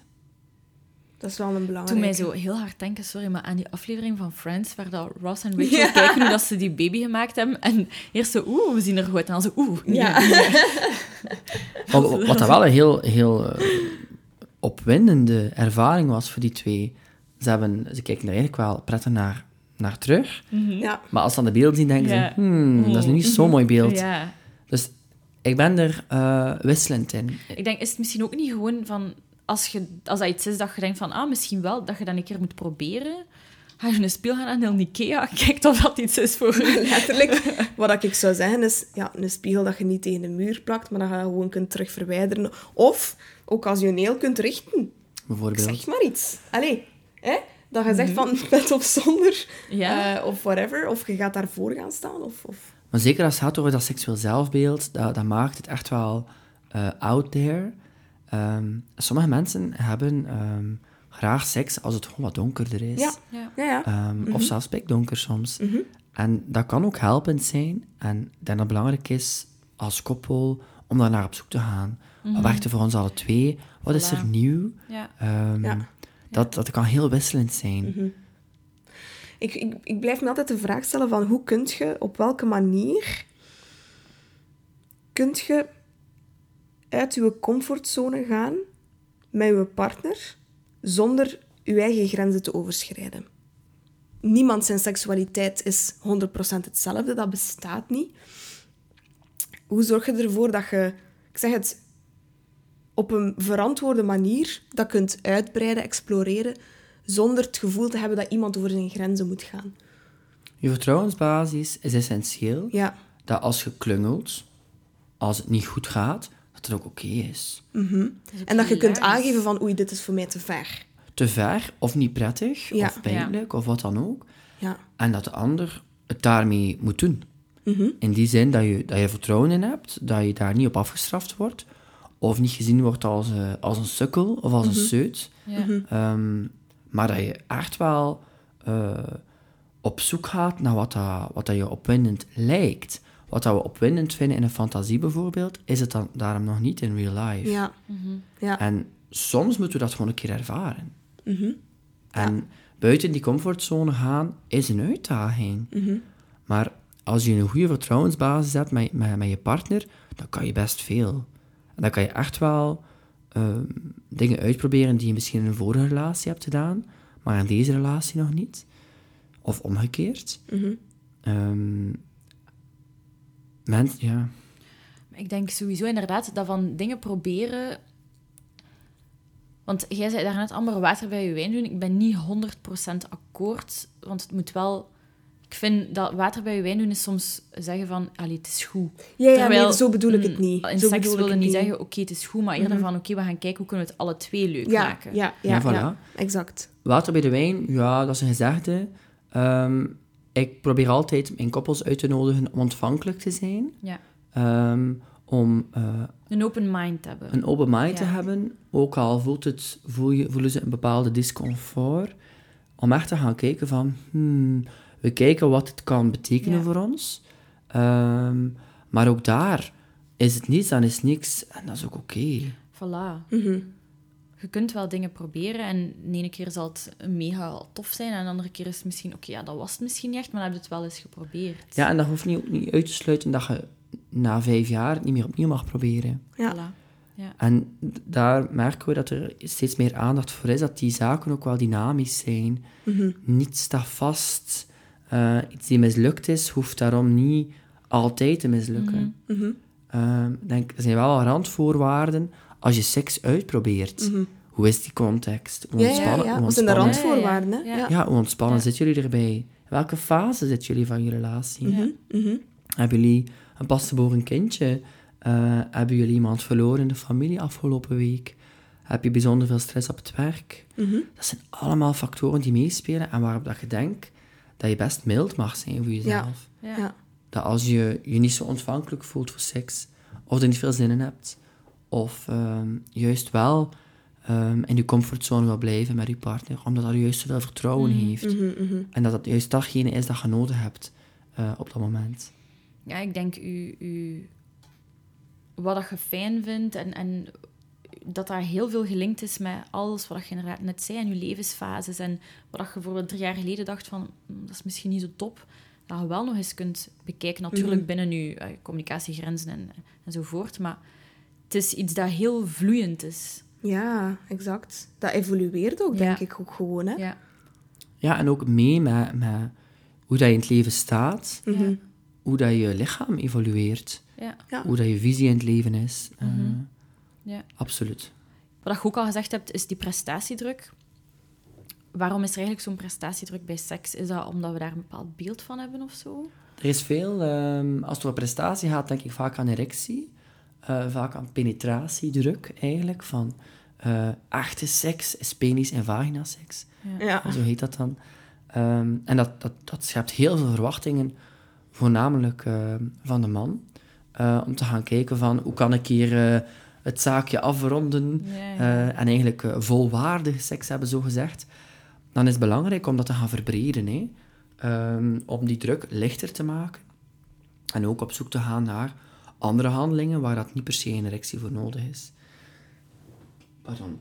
Um, en dan denk ik ja, ook aan orale seks, maar ook aan substituten, hè? Aan vingers, aan materiaal, mm. die de druk op die erectie wat kleiner maken, maar die er wel voor kunnen zorgen dat de partij, de sekspartij, iets langer kan duren uh, of uitgesteld kan worden. Mm-hmm. Mm-hmm. En dat mag een heen en weer zijn. Het mag soms uh, penetratie zijn, afwisselen met ander gedrag, mm-hmm. zodat er een bepaalde opbouw is. Mm-hmm. In plaats van dat het bam, tjaka, hup, naar penis ja, en vagina ja. seks en het is gedaan, um, of de druk is te groot en er is erectieverlies, dat we achteruit leunen en denken, oké, okay, maar wat kunnen we nog doen waar we nu niet per se een erectie voor nodig hebben? Ja, inderdaad. Hoe kunnen we elkaar... Ja, hoe kunnen we het verlangen gaan opwekken? Hoe kunnen we elkaar goed doen voelen zonder inderdaad gewoon... Bam, die penetratie en het is gedaan. Mm-hmm. Ik zie ook heel veel uh, homomannen, homostellen natuurlijk, um, met twee penissen. Dat is mm-hmm. zeer aanwezig. Um, waar dat er best ook veel uh, focus is op die erectie. Okay. En ook op die penetratie. Ja. Um, in een anaal contact dan. Um, maar ook in een oraal contact. En daar gebeuren ook gelijkaardige zaken. Dus daar ook heel belangrijk om terug te keren naar die ontspanning. Mm-hmm. Voordat je weer naar die opwinding ja. kan. Mm-hmm. Ja, ik, ik vind persoonlijk een beetje dat het ook gewoon maatschappelijk heel hard altijd zo afgebeeld is. Seks is penetratie. En als je dat niet op een bepaalde manier doet en als, als, als niet... de persoon met wie je seks hebt heel de, heel de wijk aan het uh, bijroepen is, dan is het niet goed genoeg. Mm-hmm.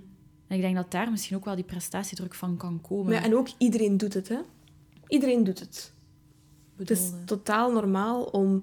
Je bent eigenlijk abnormaal als je geen seks hebt. Of dat je bijvoorbeeld niet graag seks hebt. Ja. Dat vooral.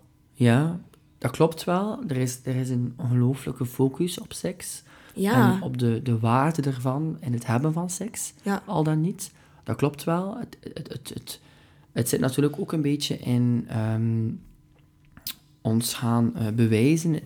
Een, een, bepaalde, een bepaald idee geven van ik ben succesvol. Mm-hmm. Um, en ik heb dat dan uh, als vrijgezel bijvoorbeeld bewijzen dat je een seksualiteit hebt. Dat je een seksuele interesse hebt. En dat je seksueel competent bent. Mm-hmm. Waar dat als partner de druk ervaart om seks te hebben, om je verbonden te blijven voelen met je partner, ja. maar ook om vertrouwen te hebben dat onze partner voor ons zal blijven kiezen. Dus die druk om seks te hebben, uh, voel ik toch zeker ook in de praktijk, als vrijgezellen daarover spreken en partners over spreken, dat dat toch op een andere manier gevoed wordt van de maatschappij om seks te hebben. Mm-hmm. Kunt je daar iets meer uitleggen, uit, uh, wat je daarmee juist mee bedoelt? Wel, het, er zit absoluut een druk in de maatschappij om seks te hebben. Ja. Maar als vrijgezel gaat dat vaak over iets bewijzen aan zichzelf, dat ze een seksualiteit hebben. Mm-hmm. Terwijl, als je in een relatie zit, bewijs je eigenlijk meer aan je partner. Ja. Van, ik kan dit en uh, ik wil jou niet kwijt. En mm-hmm. ik wil dat je blijft kiezen voor mij. Mm-hmm. Dus die incentive ligt wel echt anders. Ja, oké. Okay. Maar ik denk dat ook vooral dat we een beetje aan het doelen zijn ook op, op bepaalde verwachtingen, hè.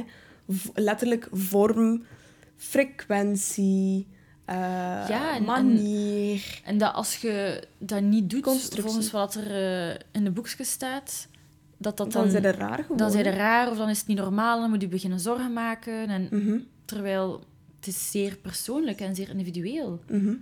Voilà, en ik denk dat we, zeker omdat we daar ook mee gestart zijn, dat het ook zeer destructief is om te zeggen dat is iemand met een laag libido.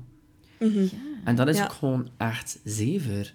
Er zit bij die persoon minder verlangen in deze relatie, in die context. Mm-hmm. En dat hoeft daarom niet te betekenen dat dat in een andere context of in een andere relatie zo is. Maar dat hoeft ook ja. per se niet slecht te zijn, toch? Het kan toch zijn dat je maar een paar keer per jaar, per maand, whatever, seks hebt? Nee, ik heb al een keer een koppel gehad die uh, bij mij gekomen is. Dat is wel een paar jaar geleden al. En um, zij hadden alleen uh, seks op zijn en op haar verjaardag. Oké. Okay. Ja, haalt je dat van de Big Bang Theory? Big Bang vibes. Is dat van de Big Bang? Ik weet niet, ja, maar Big dus Bang Theory is dat ook, hè? Ja, Sheldon en Amy. Ja. En um, ja, ik, um, ik heb ook moeten vragen van... Oké, okay, en, um, en wat vinden jullie daarvan? Mm-hmm. Mm-hmm. Wij die vonden op zich altijd prima. Zie je, maar dat kan. En dan gaf ik ook aan van... Ja, maar dan zijn we eigenlijk hier klaar. Bye. Um, we hebben dat niet zo snel afgerond. Ja. Maar ik heb, ik heb ze wel maar één keer gezien en ik heb dan ook uit, uitgespit met hen van oké, okay, en hoe, hoe is je relatie? Vertel me daarover. Um, hoe is jullie seksualiteit? En eigenlijk waren ze daar altijd tevreden mee. En dan zei ik van oké. Okay. Maar wat was dan de initiële uh, verwachting van hen? Van waarom kwamen ze dan bij jou? Omdat ze dan vonden dat dat raar was of zo. Wel, ze, ze maakten zich zorgen over het feit. Ze hadden het idee dat het te weinig was, maar Zie, ze hadden daar eigenlijk... dat bedoel ik dus, ja. hè? Allee, ze hadden daar eigenlijk geen klacht wij. over. Dan dus zeg ik, ja, als ja, je geen klacht wel. hebt... Ja, ja who dan, fucking cares dan? Dan mocht je naar huis. Um, en die mensen hebben nooit meer heraangemeld. Nee. Uh, ik denk ook niet dat ik daar te snel in gegaan ben. Uh, maar ik heb die mensen echt wel beluisterd en echt ja. wel gekeken van, oké, okay, uh, als, jullie, als, jullie, als het is zoals jullie zeggen dat het is, dan is het ook echt prima. Dan is het ook echt oké okay tussen ja, jullie. Voilà. Maar dat en was dat toch een perfect zo... voorbeeld ja, inderdaad, van... want dat is echt, echt letterlijk. We denken dat er een probleem is, want we zijn precies niet mm-hmm. normaal. Ja. Da- daar komt Terwijl het op neer. Het is heel individueel. En eigenlijk, en... En, en, en eigenlijk ja. zo... Ja, prima. Allee, ja, oké okay dan. Ja, dat is wel soms, hè. Ja, dus... Dat vind ik wel heel mm-hmm. frappant. En wat zijn dan bijvoorbeeld, als we dat dan wel gaan kijken naar red flags, wat zijn voor u red flags in een, in een seksleven? Ja. Wanneer moet je zeggen, oh... Hmm. Misschien toch een keer naar Niels. Nou, er zijn geen algemene red flags natuurlijk. Um, ik, uh, ik merk wel dat dat steeds meer in de praktijk binnensluipt. Waarop dat mensen uh, ja, afknappen of zich zorgen maken over bepaalde zaken... Um, we gaan er eigenlijk in de relatietherapie gaan we er eigenlijk vanuit dat als je elkaars kwetsbaarheden, mm-hmm. dus elkaars moeilijkheden, niet meer kunt verdragen, dat dat eigenlijk een red flag is. Oké. Okay. Dus als je voelt dat er bepaalde zaken terugkeren, waarvan je weet, dat is een kwetsbaarheid, een gevoeligheid met mijn partner, en ik kan daar niet meer mee om, ja. dan um, kan een gesprek bij een therapeut zeer zinvol zijn. Kun je dat expliciet maken met een voorbeeld? Bijvoorbeeld, um, als je voelt dat um, je partner um, alles van jou laat komen, en als je voelt dat je partner um, niet organiserend is in iets, mm-hmm. en dat je voelt van... Zij laat bijvoorbeeld heel veel van mij komen... En dat is altijd al zo geweest. En ik merk dat ik daar steeds meer moeite mee heb. Dat ik het niet uh, uitgesproken krijg. Mm-hmm. Of dat ik het niet um, voor mezelf kan begrijpen. Of voor mezelf kan verdragen. Dan is het zinvol om er iets mee te doen. Mm-hmm. Als je dan voelt van, dat is een thema die ik ken bij mijn partner. En ik, ik, ik draag het al jaren mee, bijvoorbeeld. En ik heb eigenlijk altijd al... een manier voor kunnen vinden, maar er is een bepaald punt waar ik dat niet meer kan, dan is een gesprek zeer zinvol. Mm-hmm. Met een professional al dan niet, of met je partner zelf. Maar dat kan een red flag betekenen als in hoe, hoe, wie ben ik in deze relatie met deze ja. partner. En dat dat dan een invloed zal hebben op je seksueel op je dat kan, dat kan natuurlijk inderdaad ja. een, een effect zijn ervan. Ja. Mm-hmm. Mm-hmm. Ja. Oké, okay. En zijn er nog andere red flags-achtige dat je zegt van... Wanneer wordt een, een, een, een, een seksleven bijvoorbeeld problematisch of zelfs gevaarlijk? Zeg nu maar iets. Wanneer dat je denkt van, mm, dit voelt niet goed, uh, wat er hier nu aan het gebeuren is? Maar er zijn natuurlijk wel koppels um, die bij mij komen en die op een zeer, um, hoe moet ik dat zeggen, onafgestemde manier seks hebben. Mm-hmm. Um, Ik zie die koppels niet vaak. Mm-hmm. Uh, mijn collega's, uh, mijn collega-relatietherapeuten die werken met partnerconflict, zien dat wel. Waarop seks eigenlijk iets anders betekent uh, voor dat koppel. En dus niet seks is vanuit plezier, maar seks vanuit een bepaald machtsspel. Ja, dominantie. Ja. Um, ja.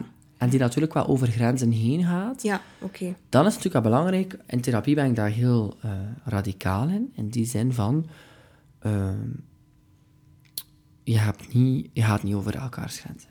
Mm-hmm. Ja. Het is niet de bedoeling dat je over elkaars grenzen gaat, ja.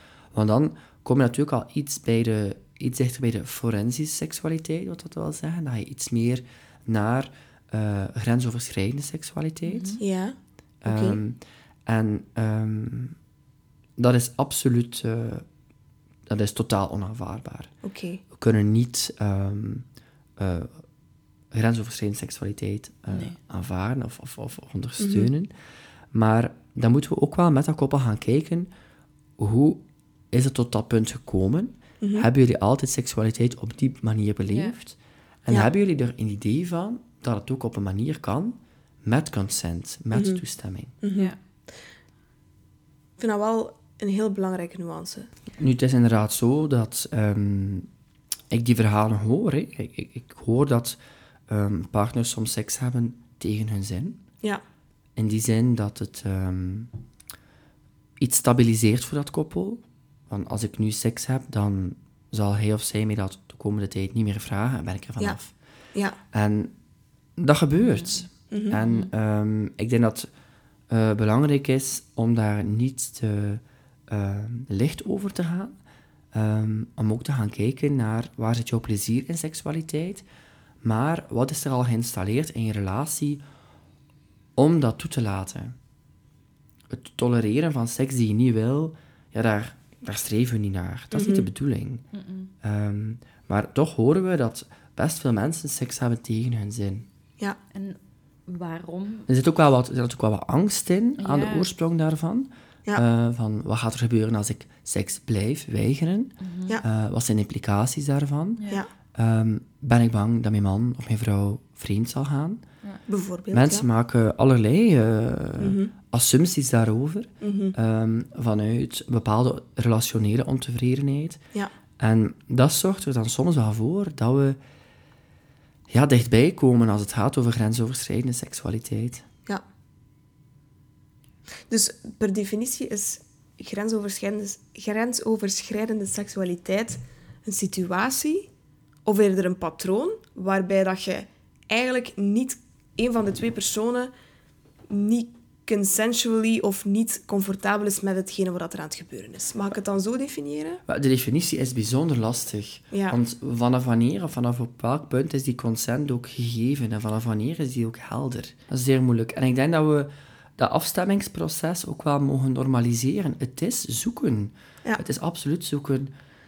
Ik heb ook wel al verhalen gehoord, zeker als het gaat over pijn. Ik werk niet, niet met zoveel uh, pijn bij het vrijen, dus dyspareunie mm-hmm. of vaginisme. Mm-hmm. Um, maar ik heb ook wel uh, vrouwen gezien uh, waarvan het koppel heel graag een kindje wil, maar waar die penetratie uiteraard essentieel is, ja. en waarop dat ze uh, die pijnlijke seksualiteit hebben uh, toegelaten.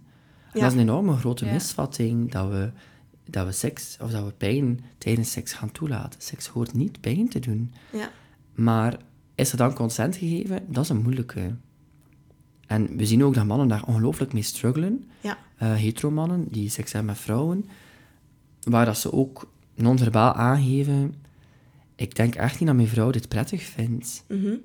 Maar nadien, na de seks, voelen wij ons zo verbonden. Ja. Want tijdens seks heb ik het idee dat ik over de grens ga met mijn vrouw. En ik vind mm-hmm. dat zo moeilijk. En wat dan? Ja, en dat dan is, nu? Ja, maar dat is natuurlijk het, het gesprek dat we in therapie voeren. Hè? Van wat dat we daarmee moeten en wat dat wel prettig is en wat dat wel veilig is. Ja. Ja. Maar het is niet de bedoeling dat we blijven verder gaan in grensoverschrijdende seksualiteit. Dat... Is dat dan een voorbeeld van u, van grensoverschrijdende seksualiteit? Het voorbeeld dat je net aanhaalde? Ja, dat vind ik een zeer moeilijke. Um, Zeker omdat dat uh, een koppel was, waar ik nu over spreek, die uh, uh, relationeel zeer goed functioneerde en die ja. heel graag een gezin wilde uitbouwen mm-hmm. en die daar veel voor over had. Mm-hmm. Um, en in die zin uh, had die man daar ook gesprekken over met zijn vrouw, omdat mm-hmm. die vrouw echt aangaf pijn te hadden, hebben, waar die vrouw zei van, ik wil, ook al heb ik pijn, dat je verder doet. Oké, okay, maar dan is er toch duidelijk consent. Ja, ja, dat is natuurlijk niet helemaal helder, hè. En ja. dat maakt het zeer moeilijk voor, uh, voor koppels Um, ik denk om ook even, is dan de, beve- de beleving is dan ook minder. Want ja, je weet dat je vrouw pijn heeft, terwijl dat je... Ja, ja, ja. Dus dat maar ik hoor dat van veel... Ik hoor dat van veel uh, koppels die bijvoorbeeld echt aan het proberen... Mensen die dan zeggen, we zijn aan het proberen. Mm-hmm. Dat de, de, de daad, zeg maar, dat dat echt een chore wordt. Hè? Dat, dat, een, een, dat, de, dat die beleving volledig verandert en heel functioneel wordt. Versus Klopt, ja. een emotionele beleving mm. of, of een, of een connectiemoment. Dat het echt puur, hup, oké, okay, dit is functioneel, dit is om een bepaald doel te bereiken. En dat dat wel... Ja, dat ik... Ik zeg het, ik heb dat echt al een aantal keer gehoord. Dat is ook inderdaad. En um, zeker koppels die uh, uitgedaagd zijn in hun vruchtbaarheid, ja. um, maakt het extra moeilijk. En ja. is die timing uh, van die seksualiteit heel gevoelig. Ja. Um, op momenten waar, waar, waar dat koppel eigenlijk niet heel veel zin heeft in seks. Mm-hmm. Um, en dat ook niet altijd maar in functie uh, van die bevruchting wil doen. Maar ook vrouwen die, um, die in een traject zijn, um, ja. dat, dat, is, dat is bijzonder moeilijk. Uh, die mm-hmm. koppels zien we soms ook in de praktijk, hoor. Mm-hmm. Ja. Ja. ja, dat is inderdaad een heel lastige periode. Waar dat we het niet over gehad hebben momenteel zijn orgasmes. Ja. Um, mm. Er zijn meer vrouwen dan mannen anorgastisch. Ja. In die zin dat ze geen orgasme krijgen. Mm-hmm. Okay. Uh, en dan is er ook een groot verschil tussen, ja, krijg ik een orgasme van mezelf... Mm-hmm. Of van mijn partner, of van beiden. Of van beiden niet. Ja, klopt. Mm. Um, en ik denk dat um, in de seksologie uh, klassificeren we heel vaak diagnoses. Um, en als we zeggen primaire anorgasmie, wil zeggen dat iemand nog nooit een orgasme heeft gehad. Ja.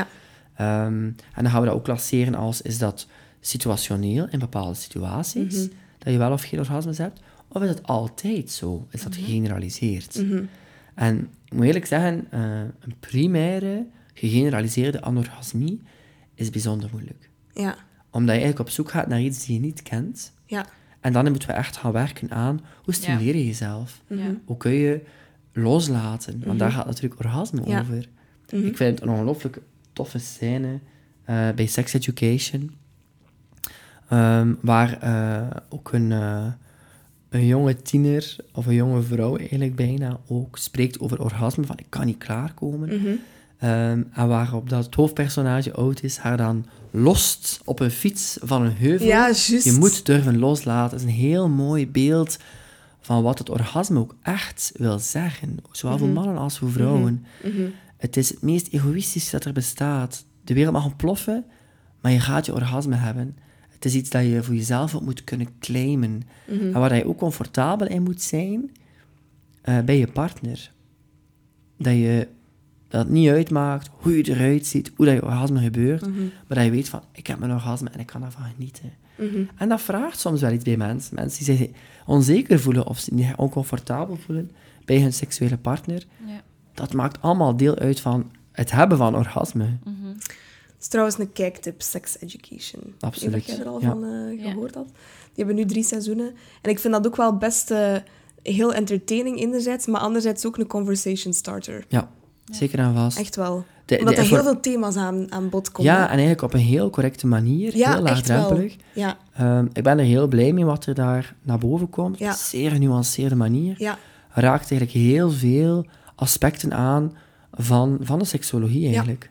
Ja, en het is ook in het format, voor de mensen die het niet kennen, is in het format van eigenlijk een tiener die een soort van counseling-ding uh, opricht. Dus mensen komen ook met bepaalde problemen af, of met bepaalde dingen dat ze dan bijvoorbeeld raar vinden of zo. En um, ja, die nuance dat je zegt, komt daar heel, heel hard in naar voren, als ook de variëteit in topics. Uh, dus uh, ik zou zeggen, het is zeker een aanrader. Ja. Wat dat inderdaad allee, een bepaald ding is bij orgasmes, is hoe zal ik er dan uitzien of wat, wat, wat ga ik doen? Maar misschien ook mensen die zich schamen als ze, omdat een orgasme krijgen het einddoel is, of wordt gezien als het einddoel bij seks. Van, ja, als ik geen voor... orgasme heb gehad, dan wil dat misschien zeggen naar mijn partner toe dat ik het niet leuk vond of zo. Het niet hebben van een orgasme is voor uh, best wel mensen wel een klacht. En het kan daarom ook wel gaan over... Is je opwinding wel voldoende geweest? Ben je wel voldoende gestimuleerd geweest? En was je niet te veel in je hoofd ook vooral? Mm-hmm. Want we gaan eigenlijk die uh, seksuele respons gaan we eigenlijk gaan tekenen uh, als een gouscurve, beneden naar boven en dan eigenlijk het hoogtepunt uh, orgasme en dan eigenlijk bij de man een herstelfase, terwijl een vrouw moet niet herstellen van een orgasme, een man wel. Mm-hmm. En ik denk wat je zegt rond, er is veel orgasmegerichtheid bij seks, seks dient om een orgasme te hebben, dan denk je dat je het voornamelijk over mannen hebt. Want seksualiteit na een orgasme bij mannen blijkt zeer uitdagend te zijn. Voor hen is het bijna finish, mm-hmm. terwijl dat voor een vrouw niet per se zo hoeft te betekenen. Ja. We zien ook dat een deel van de vrouwen soms meerdere orgasmes achter elkaar kan hebben, wat bij een man totaal onmogelijk is. Ja. Um, mensen voelen zich daar soms minder competent in van, scheelt er iets met mij waarom dat ik geen orgasme heb? Helemaal niet. Uh, en er zal ook wel een reden zijn waarom dat je het orgasme niet hebt uh, of kunt hebben met die, uh, met die partner.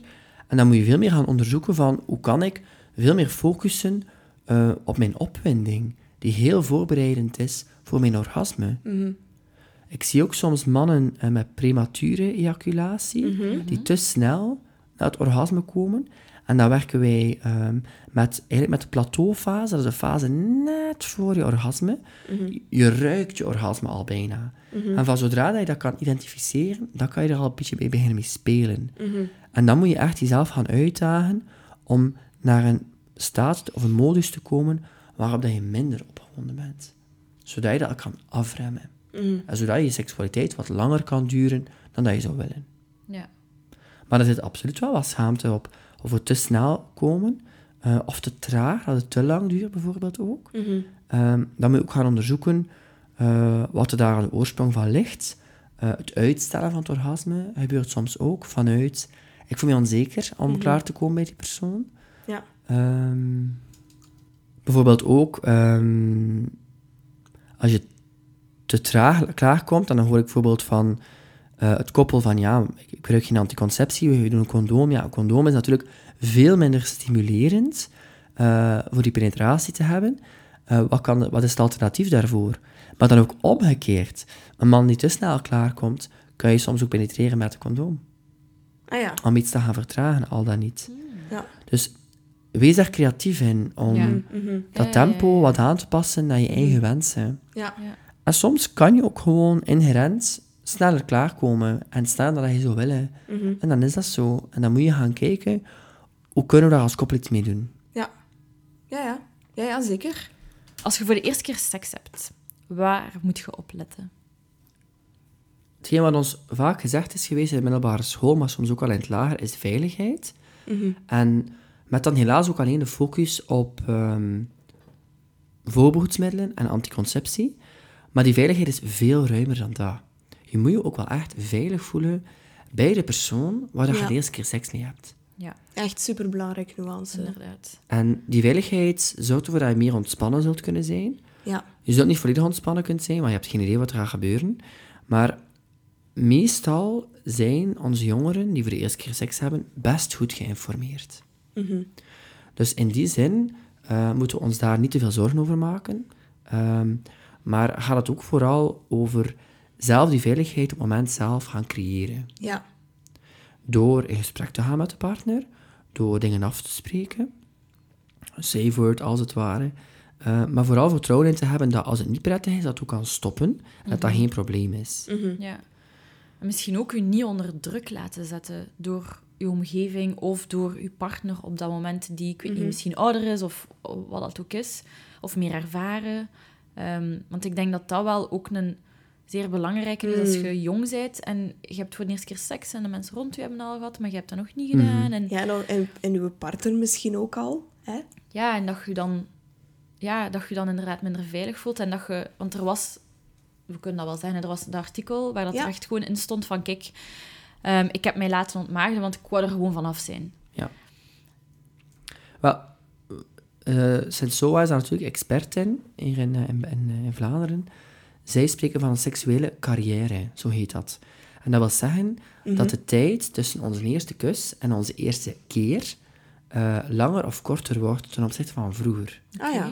En het is natuurlijk wel gunstiger als die tijd wat langer wordt. Ja. Want dat wil zeggen dat we gradueler te werk gaan. Ja. Stap voor stap. Misschien ook gewoon geraken aan onze seksualiteit. Bijvoorbeeld. Ja, en comfortabel geraken met... Eigenlijk wel. Ja. En dat is natuurlijk, heeft een zeer goed effect op onze ontspanning. En wat dat we al kunnen. En waar dat we ons op kunnen beroepen. En wat dat we al gedaan hebben, bijvoorbeeld. Ja. Um, en daar ben ik een ongelooflijke voorstander van. Ook, inderdaad, mochten er ouders meeluisteren. En het idee hebben van, shit, uh, mijn zoon of mijn dochter... Uh, die is ja, veertien, vijftien. Het gemiddelde ligt mm-hmm, op zestien, mm-hmm. zestien komma vijf denk ik.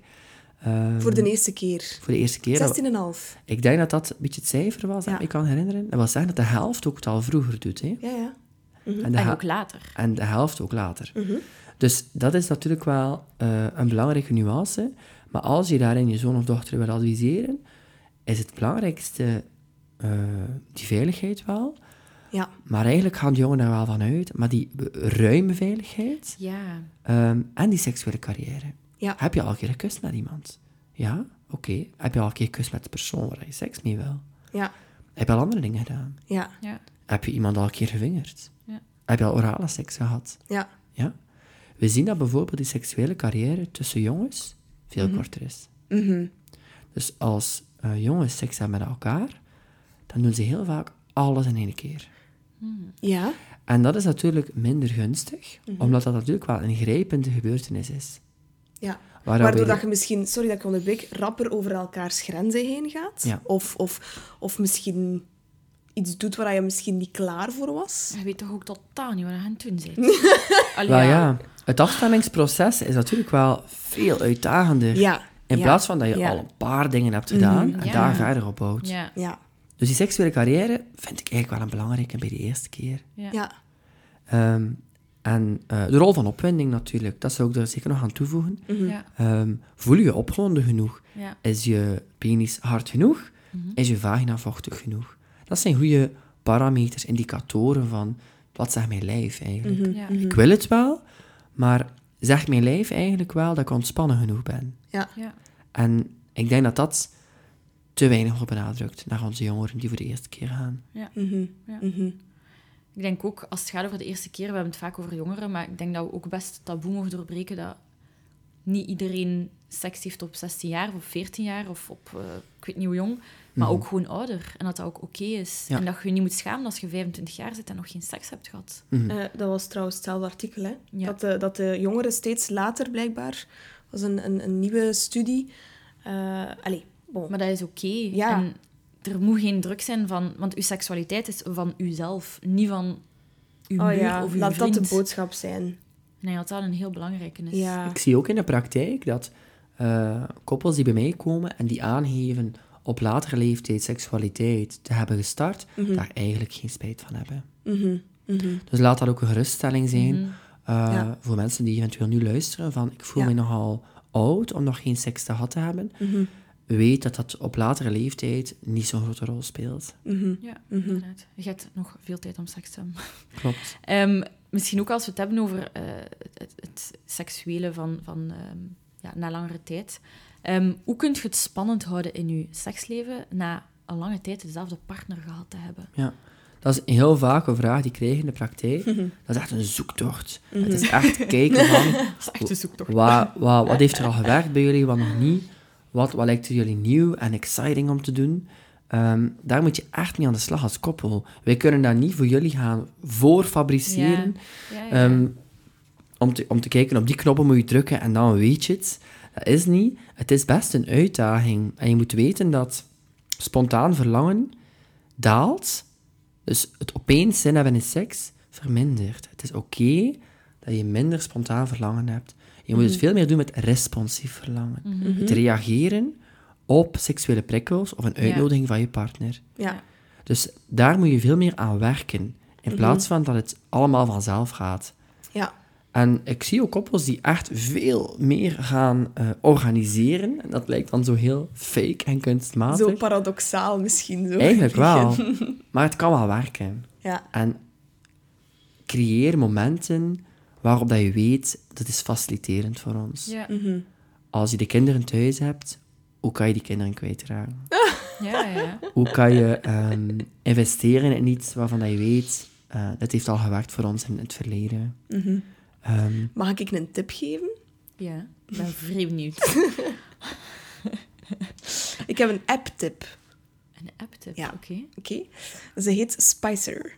Ja. En het is basically um, een uh, Tinder voor um, ja, dingen dat je eens wil proberen. Dus je kunt bijvoorbeeld zeggen... Dus het, het, um, dan krijg je een vraag we, uh, uh, of een stelling. Hè? Ik wil graag eens uh, in het openbaar... Cool, en dan doe je dat alle twee en apart op je gsm. En dan doe je dat alle twee apart oh. op je gsm. Nu, je hebt een yes, een no en een maybe. Nu, wat is het concept? Uh, enkel de yes en de maybes krijg je van elkaar te zien. Dus de no's niet. Ja. Um, maar uh, je kunt dan van elkaar zien van... Oké, okay, met, met, met welke dingen zijn we gematcht? Maar daar kun je wel iets mee doen. En dan kan een conversatie er, ook openen. Voilà. En, en um, wat dat die een app ook kan, is uh, moods zetten. Dus je kunt bijvoorbeeld zeggen... Um, uh, je, hebt, je hebt bijvoorbeeld allemaal matches. En een van die match is... Uh, ik wil eigenlijk echt wel een keer uh, aan sexting doen, bijvoorbeeld. En dan kunt jij als partner zeggen... Ik ben in de mood hiervoor. En dan weet je partner... een ping op je gsm. Ja, ja en dan krijg je een ping op je gsm. Zo, your partner set a mood. En dan kun je ja, nog altijd doen wat je daarmee wilt. Maar dat, dat werkt wel op een bepaalde manier drempelverlagend... Zonder dat je, ja, ja. ja, dus het kan wel enorm faciliterend werken. Klinkt heel creatief. Ja. En dat dus, dat heel uh, interessant is. Ja, ja, ja, ja. absoluut. Ook uh, gewoon om, om ja, soms gewoon een keer wat inspiratie op te doen. En dan zo, ah, dat lijkt mij wel wat. En dan ja. um, kun je daarmee aan de slag. Dus bij deze... Spicer. De app Spicer. Het is een Tinder voor seks. We zetten het in de show notes. Oké, okay, ik denk, uh, we hebben veel gebabbeld hè, vandaag. Ja. Kunnen we het nog aan, Niels? We hebben één allerlaatste vraag. Oké. Okay. Mm-hmm. De laatste vraag die we altijd stellen bij de podcast is... Wat is zonder zeven leven voor u? Dat kan heel breed gaan. Zonder zeven leven ja. is voor mij vrij uitleven. Doen wat je wil. Um, je kunnen verbinden met anderen. Genieten. Mm-hmm. Um, en ervaringen opbouwen. Oké. Okay. Mooi. Perfect. Ja, perfect. Ideaal. Cool. Ik zou zeggen, merci iedereen om te luisteren. Als je verder wilt duiken in uh, deze onderwerpen en vooral de taboes, uh, de podcast Taboeps uh, behandelt veel van deze onderwerpen, dus ga zeker eens luisteren. En voor de rest zullen wij jullie horen op een andere aflevering. Merci, bye bye. Ja. Bye. Bye.